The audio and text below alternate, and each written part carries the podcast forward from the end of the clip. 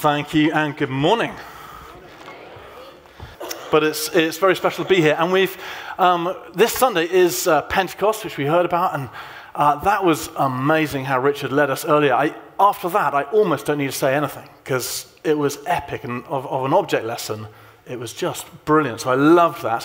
And we've got to this Sunday after a very kind of busy uh, weekend and a busy last of 10 days. Uh, just at the end of Thy Kingdom Come, thank you to those who've done the video log uh, prayers that have been sent out uh, to us. And isn't it been an incredible time uh, thinking and praying uh, for those we know and love that they might discover Jesus and that they might discover his love for them. So that's been, uh, that's been great. And the third person uh, conference, um, which a number of you were here at, um, was also absolutely brilliant.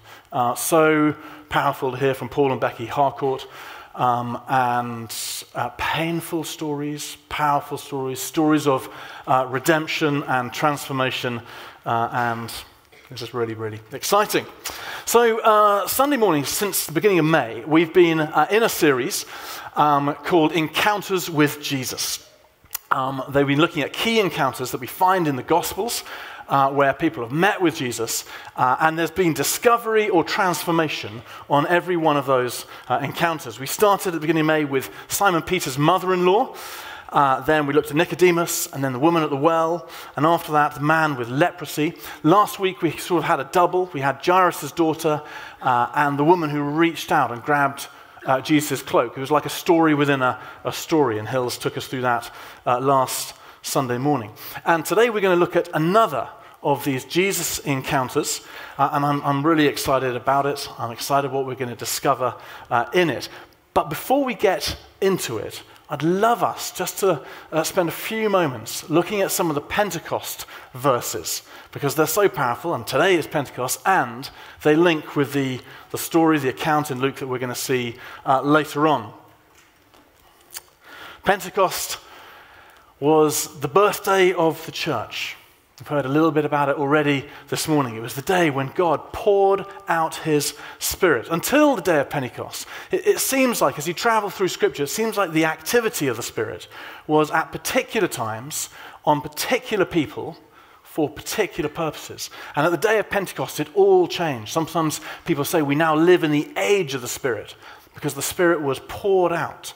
It was the answer to the prophetic longing the, pro- the promise that was all the way through the scriptures. And uh, so now we live in the age of the Spirit. And I know that loads of people uh, in this room will have said, uh, will have known those times where they've been filled by the Spirit. They've had your very own encounter with Jesus through the filling of the Spirit. In fact, the Bible tells us this is not a one off event. It's not even uh, an annual event like you go to New Wine and you get a top up. The Bible tells us the filling of the Spirit is to be an on ongoing uh, event, an ongoing approach to God. Paul writes, be filled with the Spirit. He's using the present continuous verse, uh, and it basically means go on being filled. It's almost like a, an attitude of our hearts that we step before God and we just say, Fill me, fill me, because I absolutely need it. Go on being filled. And first, and foremost. These encounters with Jesus, this filling with the Spirit, is about knowing that God loves you. Romans 5, verse 5. It's a famous verse. It's one of my favorite verses. And Paul's right into the Romans and he says, God's love has been poured out into our hearts by the Holy Spirit, whom he has given us. God's love poured out into our hearts by the Holy Spirit. I wonder if, even this morning, you know that in here, in your heart. I wonder if you're like, yeah, I know that truth, not just in my head, but actually in my heart. But sometimes we need a, a fresh realization of that, don't we? We just, we need to almost experience it again. We need sometimes it's almost like the gravity rever- works in reverse. And, and that knowledge here sometimes just goes back to my head. I know it, but we need to let it drop down again. And if that's you, um, at the end of our, our time together, we're going to have our, our kind of end of service kind of mess, which is where every time we have what we call ministry time, we have prayer. And if that's you, where you're like, I know, I just need that fresh realization, why don't you be among the first to come up and just put yourself here and put yourself before Jesus and say, Please meet me again. Fill me with your spirit. I had a, a, a great friend, um, I still have a great friend. Uh, his name is Cookie. He and I were uh, flatmates um, uh, together some, some years ago. Uh, we went to church together, um, and he would go up almost every single time we went to church. Uh, and, and, in other kind of gatherings and celebrations, he would just be going up all the time, even if uh, the kind of the specific focus of the prayer time was, was about something different. And I asked him about it, and, and he was like, "Yep, I will go up. I think he stole a phrase from John Peters because he used this phrase, I've never forgotten it. He said, I don't care what the call to prayer is about. Even if they're asking for one legged lesbians from Leeds, I'm going up to the front. And I was like, what? So I never forgot it, and maybe you won't either. But I think he stole that or adapted that from John Peters. But in there, there was just hunger, there was just thirst. It's just a, a realization we can't do it without Him. Fill me, fill me, Lord. So God fills us with His Holy Spirit. And primarily that's about us knowing His love, that transforming love, that healing love, that powerful love. But there's another reason He fills us with His Spirit too. Do you remember when the risen Jesus appeared before disciples. They were scared, locked room. He appears before them and says, Peace be with you. And he shows them his, his hands and, and his, his wounds. And he's like, Yeah, it's me. He says, Peace be with you. And then this is really important. It's in John chapter 20. So important. He then says this As the Father has sent me, so I am sending you. And with that, he breathed on them and said, Receive the Holy Spirit. This is like the precursor to the day of Pentecost. As the Father has sent me, so I am sending you. And with that, he breathed on them. Said, Receive the Holy Spirit. He's making the point there's an absolute connection here between receiving the Spirit and us being sent out into a lost and hurting world. If you were to turn on a few pages, you get to the book of Acts, Acts chapter 1 verse 8, just before Jesus is ascended, just before he goes back to the Father, he says this to the disciples. He says, You will receive power when the Holy Spirit comes on you, and you will be my witnesses. The connection, receiving and going. The following chapter, we've heard it read a couple of times already, Acts chapter 2. They were all together in one place, and suddenly the sound like that of a violent wind, came from heaven and filled the house. All of them were filled with the Holy Spirit and began speaking other tongues as the Spirit enabled them. And so often, we don't read on from there. But if you do read on from there, you get to verse 5. And verse 5 says this Now they were staying in Jerusalem, God fearing Jews from every nation. And then it goes to say that they heard the message of Jesus in their own tongues, in their own languages. In this instance, the giving of the Spirit, the, the, the, gift of tongues in this instance was so that people may get to know Jesus and hear his message. Two chapters later, we get it again. Acts chapter 4, verse 31. The believers are praying. The place where they were meeting was shaken. It's not exciting? It's like God is there. All of them were filled with the Holy Spirit. Now, just remember, these guys were filled with the Holy Spirit two chapters ago. It's the same guys. Fill me again. Fill me again, Lord. They were all filled with the Holy Spirit, and they spoke the word of God boldly. Guys, being filled with the Holy Spirit. We've got to talk about that on Pentecost, don't we? Being filled with the Holy Spirit. You could say having an encounter with Jesus is first about discovering his love and then it's about sharing that love. And it was amazing. Uh, Paul Harcourt just nailed this point uh, over the several sessions where he was talking over the conference. And he was saying, yeah, first it's intimacy, Father. And then it's authority. I'm his son. You're his daughter. And then we go. It's not one or the other, it's absolutely both both and. Okay, so now we want to, I want to move us uh, into our kind of story of the Gospels, where there's a Jesus encounter. I've asked Vix, my wife, uh, to come and read because uh, she sounds nicer than me and looks nicer. Um, and I'm going to get you a microphone. Um, and you might want to turn up Luke chapter 8. This is where we're going to be. Luke chapter 8, starting at verse 26. 26. Okay, so that's Luke 8 26. They sailed to the region of the Gerasenes, which is across the lake from Galilee. When Jesus stepped ashore, he was met by a demon possessed man from the town. For a long time, this man had not worn clothes or lived in a house, but had lived in the tombs. When he saw Jesus, he cried out and he fell on his feet, shouting at the top of his voice, What do you want with me, Jesus, Son of the Most High God? I beg you, don't torture me. For Jesus had commanded the impure spirit to come out of the man. Many times it had seized him, and though he was chained hand and foot and kept under guard, he had broken his chains and had been driven by the demon into solitary places. Jesus asked him, What is your name? Legion, he replied, because many of the demons had gone into him. And they begged Jesus repeatedly not to order them to go into the abyss. A large herd of pigs was feeding there on the hillside. The demons begged Jesus to let them go into the pigs, and he gave them permission.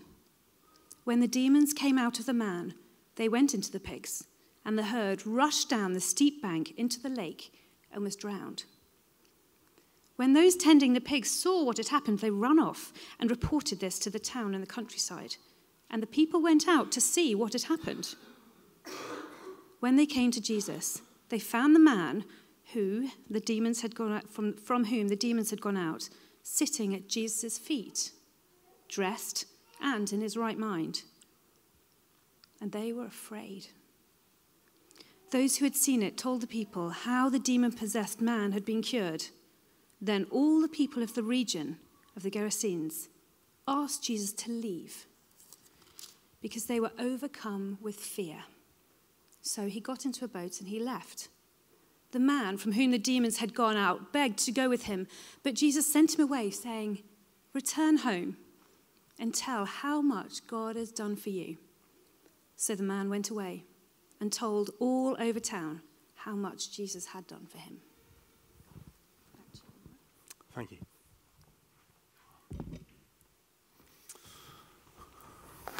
What a story. Uh, it's one of the famous ones, isn't it? the story of the Gerasene demoniac, sometimes it's been called. And maybe uh, if you've been in church all your life, maybe you even heard about this story when you were uh, at Sunday school or, or, whatever equivalent of that. It's not really a bedtime story for really little kids, so I'd caution against that one. Um, it's such an important story. It, we, we find it in Matthew, Mark, and Luke, three of the four gospel writers. They all record it. Uh, and it's a powerful story, so much for us to learn and take from it. And of course, the significant characters in here, one of the, the, the cast of the story, are the demons. Are the demons. Now, I wonder if we were to take a poll across our town, people outside of this building, uh, and just ask them a simple question Are demons real? I wonder what answer they would give. Maybe we could ask across the nation, across the town, maybe in your workplace. Are demons real? And they've got a chance of saying yes or no, defining demons like a, an evil spirit, not just, oh, everyone's fighting the demons kind of uh, colloquial chat, but are demons real? What would they answer? I wonder. Uh, I, I, expect most would say, no, no, no, it's all typical religious uh, nonsense. I wonder if we were to take that poll, that survey, across the church in the West, across all the churches of the UK and America and, uh, and Europe, I wonder if we would ask them that question yes or no, are demons real? And, and my suspicion, my guess is that there would be a huge amount of uncertainty. Ask that same question in churches across the Far East, or in South America, or across Africa. You will get a completely different answer you will get a resounding, confident yes. Now, now why, why the difference?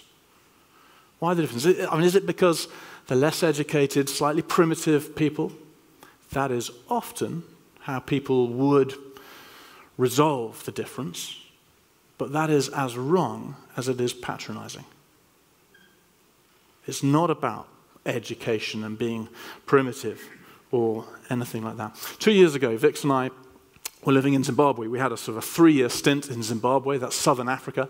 Um, and in our last year, Vix particularly got involved in our local orphanage, just about a 10 minute drive uh, from our house in our lo- local town. Uh, and it began as a, a journey of, of just wanting to love them and serving and providing and, and just trying to make things a little bit better. But within a very short space of time, she started discovering there were things that were just not quite right. There was some pretty dark stuff. First, there were anomalies in the accounts and the records and just, just some of the admin. And uh, that was like, oh, that's annoying. But then it became evident that there was genuine neglect of these orphan children in a number of ways, uh, that they were just not being cared for as they should have been. Eventually, child sexual abuse was uncovered in this orphanage. And even the, uh, the suggestion that over the years children had actually been sold. There was some evidence, and there was absolutely clear evidence for the child sexual abuse, and Vix took that to the local police. They couldn't have cared less. They just, they absolutely rejected her interests. They couldn't have cared less. Now, at the center of the problem of this orphanage uh, was the manageress. She had been there for about 16 years. Uh, on the outside, or, or, initially, when you met her, she was just charming. She was lovely. She was very chatty.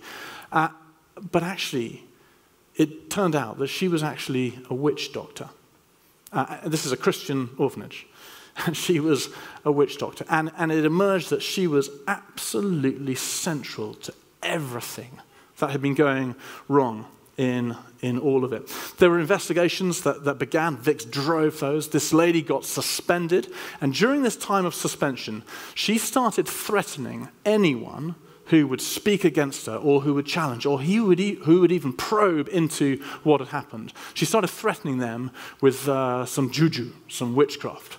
That's often how the Africans talk about it in that area. One night, uh, a little bit later, um, there was one of the lady staff. Uh, she, is, she had gone to bed. She and her husband lived in the house on one of the properties of, of this orphanage. And she woke in the night screaming in the night. She had had this dark, dark dream, clearly a demonic dream. There was, there was a very strong presence, and, and there was this black kind of crow that came in and was attacking her. And, and she woke up screaming, think it could have just been a bad dream.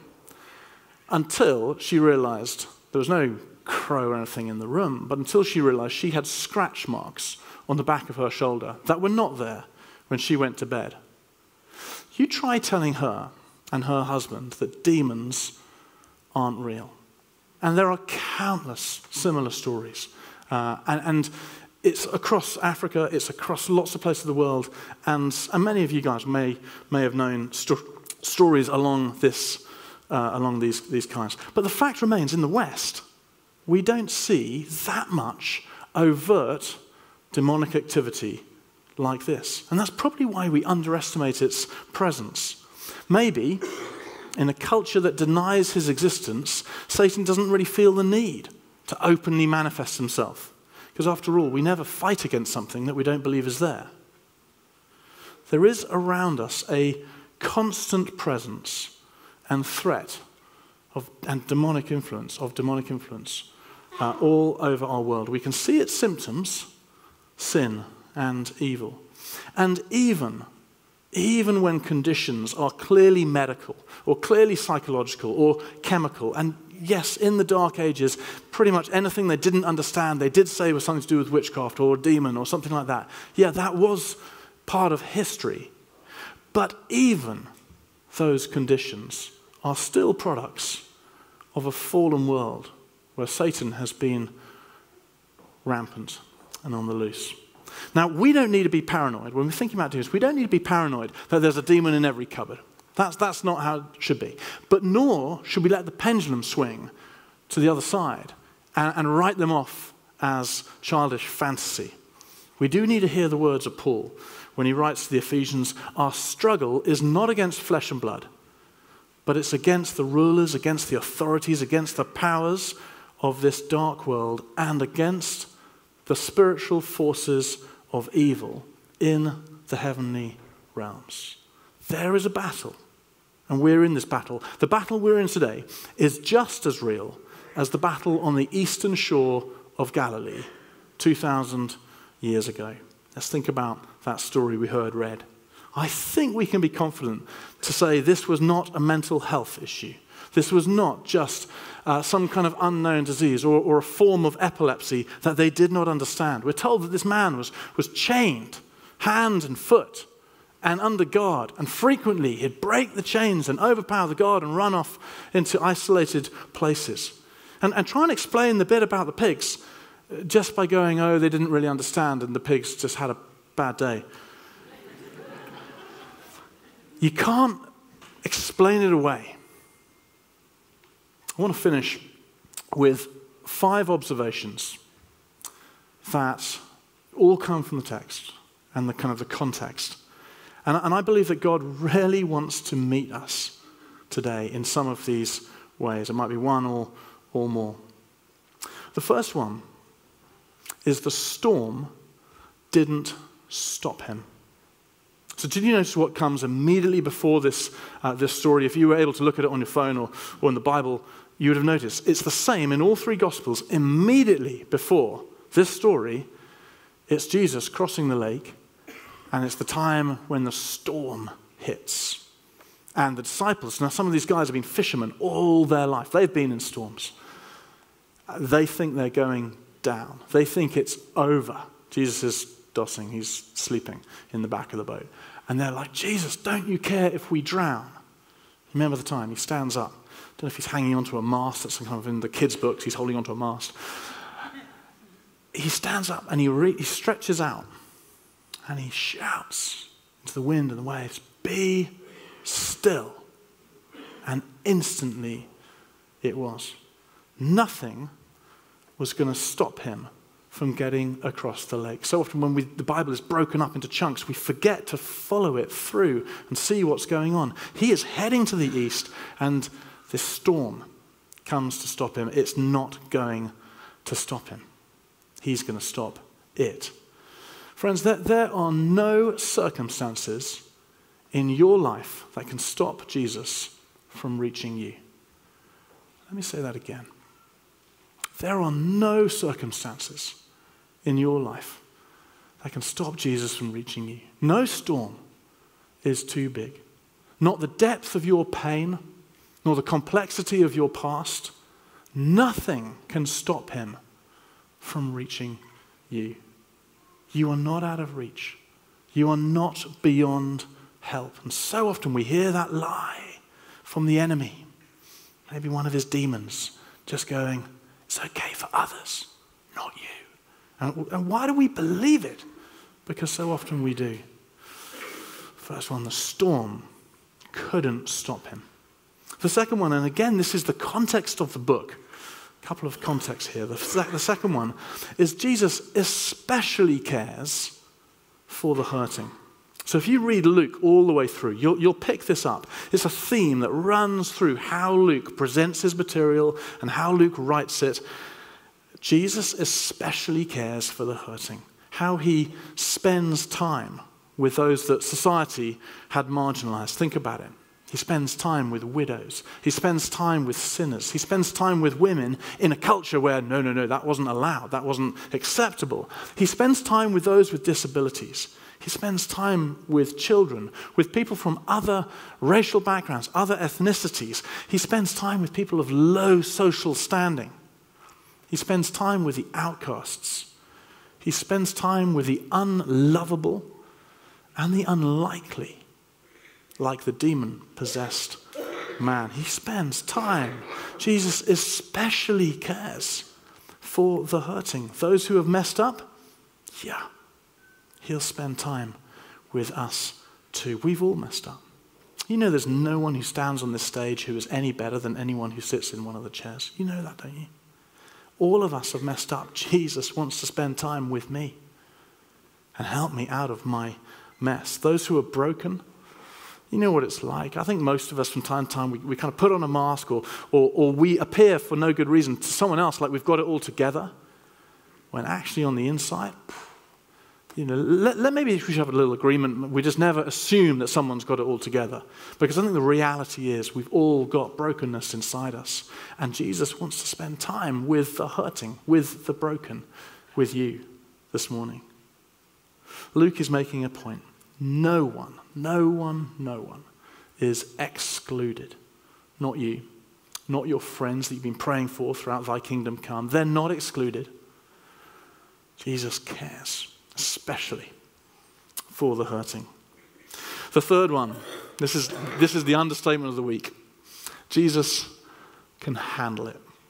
Jesus can handle it. Do you remember in the, in the story, he, he, he, this man falls at his feet, and, and in the conversation, Jesus says, What is your name? And it's clear he's not just talking to the man, we don't, hit, don't know his name, but the demons reply, Our name is Legion. And then Luke explains what that means, for many demons had entered him. So, Roman occupied uh, area, the Roman Empire, a legion in those days, in the time of Jesus, uh, had about nine or ten cohorts, each of those about 500 troops. Uh, so there was, there was perhaps 5,000 men, 5,000 troops in a Roman legion. Now, I don't think Luke and his friends had, uh, or the others had kind of counted all these demons. He's basically saying there were loads of them. There were loads of them. So imagine the scene. You've got Jesus stepping onto the shore. How many Jesuses? One Jesus. Versus, here's the big challenge the gladiator match of the century. Thousands, loads of demons. Who's going to win? I don't know. Who's going to win? It, it's not even a competition. There's never any doubt. It's not. Sometimes, is our God too small in our minds? So often. So often we, we're, we're in this storm of our lives, or we've got this mountain, or we've got this battle, or there's this crisis. And sure, crises, all kinds. There is pain and trouble, sure. But is our God, is it like, who's going to win? Who's going to pull through? Nothing is a match to Jesus. He can handle it. He's not going to handle it if you don't take it to him. He's not going to handle it if you don't humble yourself and say, I need you to handle it. But He can handle it. We've got to pray.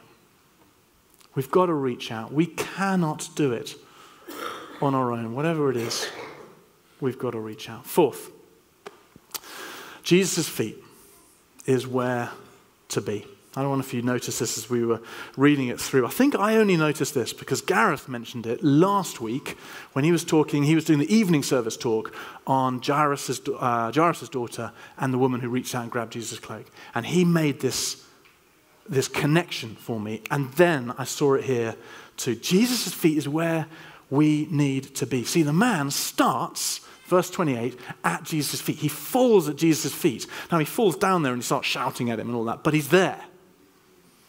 Something in him knows that's where he needs to be. Where do we find him at the end? We find him again, dressed and in his right mind, sitting at Jesus' feet. Can I say this of me?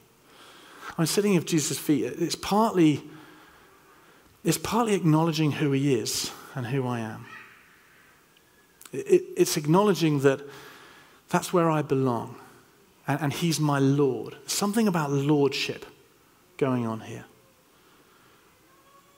And I wonder, am I submitting every part of my life to the Lord, or is it just a Sunday activity? Do I acknowledge the Lord and do I submit to his lordship when I'm thinking about finances and money and spending money and dealing with money and saving money? Is he Lord over that? Is he Lord over my conversations? Am I at his feet there? Will I submit to his perspective over the cultural issues of our day? Will I, will I submit? Will I just actually humble myself? for a bit, sit at his feet, and say, actually, how does God see this cultural issue of our day? Not interested in how the politicians see it, or how the media is presenting it, or how some lobby group is presenting it. What does God think?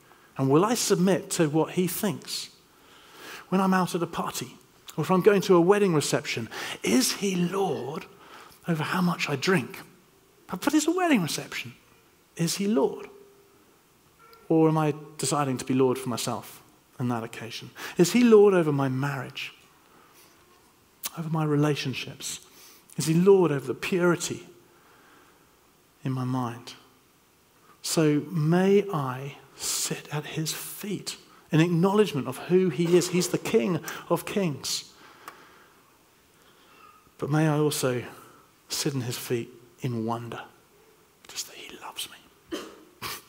he wants me there. I'm in his presence. Maybe at his feet, he just puts his hand on my shoulder. I'm just like, it's the best place to be. Remember that from the Mary and Martha story that you guys know? May we sit at his feet in a fresh way today. Fifthly and lastly, transformed to witness. Now, guys, we're, we're finishing where we began. You see, this, this encounter, it's almost a Pentecost encounter, isn't it? This encounter led to incredible transformation. He had been naked, homeless, mad, violent, isolated, and despised. But after his encounter with Jesus, he's dressed and in his right mind. Why did Jesus set this man free? Why? Why did he set this man free? Is it because he loved him and had compassion? Yes, obviously. Is it because he hates the work of the enemy? Yes. Is it because he longs for restoration and life to the full? Yes, these are all true. But I think Jesus had a further purpose for him, and we find it at the end of our passage. You see, this man's encounter was to be a testimony to others to the love and power of God. He actually wants to go with Jesus. Jesus says, No, I want you to go home. I want you to go and tell others what God has done for you. And I love it. He then goes and tells what Jesus has done for him. You see what happened there. Jesus longs that others might discover for themselves a God who knows them and loves them. To others who may be bound or oppressed or tormented or in whatever darkness they find themselves in, Jesus longs for them to find that freedom at Jesus' feet. Pentecost. Pentecost today, it's about God's children being filled with the Spirit, encountering Jesus that we may know his love, that we may be his witnesses, his ambassadors, his agents for change, his prophets to our world that need him so badly. That need him so badly. Who's up for that? I'm up for that. Guys, I think we should pray. I think we should do what they did on that first Pentecost. And who knows if they were standing with their hands out? I reckon they might have been. What would you like to stand if you if you're able to? The most famous prayer in this church, the most the thing that's prayed more than anything else, three words. Come, Holy Spirit. Let's pray it out together. Come, Holy Spirit. Come, Holy Spirit. Lord, we need you. We need you. Come now. Come now. Come now. Fill our hearts. You promised to change the hearts of stone and remove them from us. You promised that, Lord. Give us hearts of flesh, hearts that can receive you. Do it now. Jesus, do it now.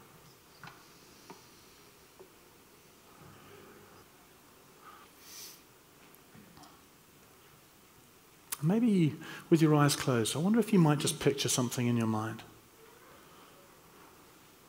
I wonder if you might just picture Jesus as he stood before his disciples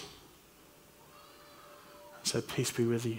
And he showed them where he had been. I wonder if you might picture yourself in that room with him standing before you right now, looking at you, smiling with that smile of love right now. And he's showing you where he's been, what he's done for you.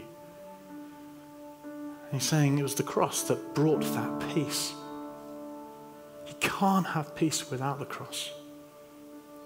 You can't have peace without him.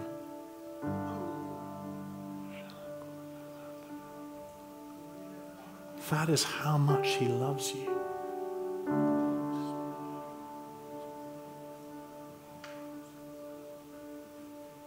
And he fills us that we might know that love. God's love is poured out, poured out now, Lord, into our hearts by your Holy Spirit. Pour it out now. Pour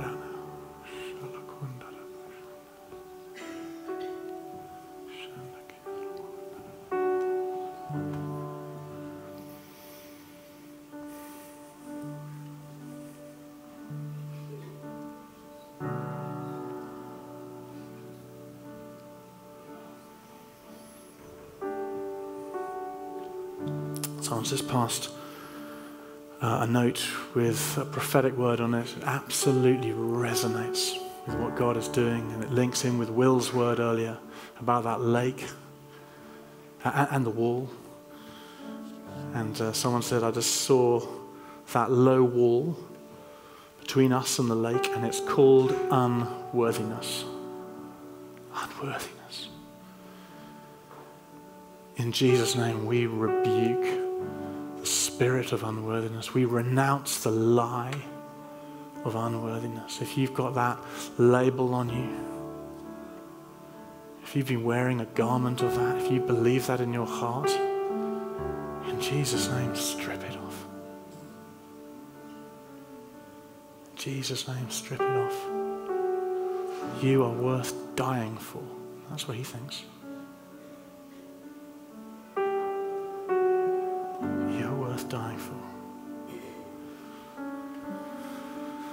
Maybe, as I said earlier, this is, this is the time. And if you're in that place where you just need that love, that love, maybe you're the first up. Guys, come, come. Let us just pray with you. You need to hear that love afresh, that, that new, fresh realization of His love. Come down from the balcony if you know that's you. Don't, don't hide. Don't think you can handle it on your own. Come and get loved by the Lord, the King of Kings.